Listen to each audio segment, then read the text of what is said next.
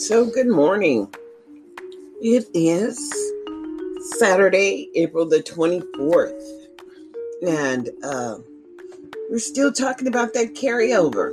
You know, that $200 million in carryover at the state level, and how they set some money aside so that they could take it back, so that they could run the other programs that, you know, never generated the dollars. But when when they're taking away from the children who are generating the dollars here in Clark County, how are they providing support for those children? They're not. As they continue to move them. What the hell is the harbor? And if they move children into the harbor, who's being mostly affected? I believe it's African American children. And Asian, no, not Asian, uh, would be Latino or Native American children who are being most affected, as those are the ones that are on the bottom. And you know, the real deal is is that when you expect the service to work, and if you can't measure what you're doing, that's making a difference, you're not making a difference. But if you can measure what you're doing and it's making a negative impact, well then you know. You know exactly what you're doing. And you're choosing not to stop.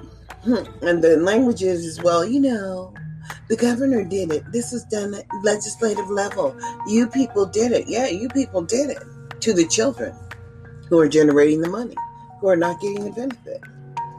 So wake up in America. Know that, you know, the federal government provides support for the children to the states who are generating the money because that's what the federal dollars are actually for to help your neediest children. But when you take that money and use it inappropriately, what can we say here? You've done it.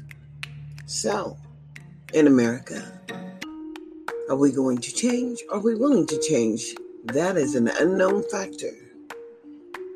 Simply because the children who are generating the money have to benefit to create an equitable, you know, opportunity Therefore, every other year that our children in poverty or not graduating high school are being promoted to dysfunctional options in life because the choice is to not benefit when you don't have a choice.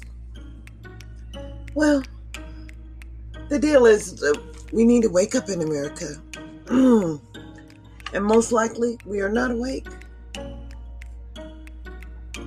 I'm raising money for to pay for my podcast cover.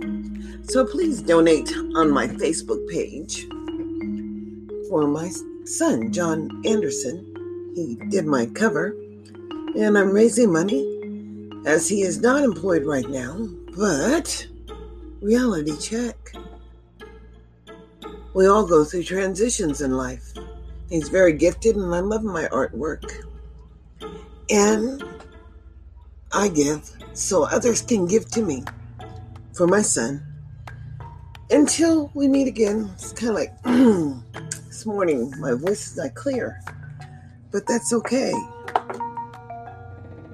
The wake up call is real in 2021. E pluribus unum, out of many there are one, but out of one there are none. Who will you be in 2021? Wake up, America.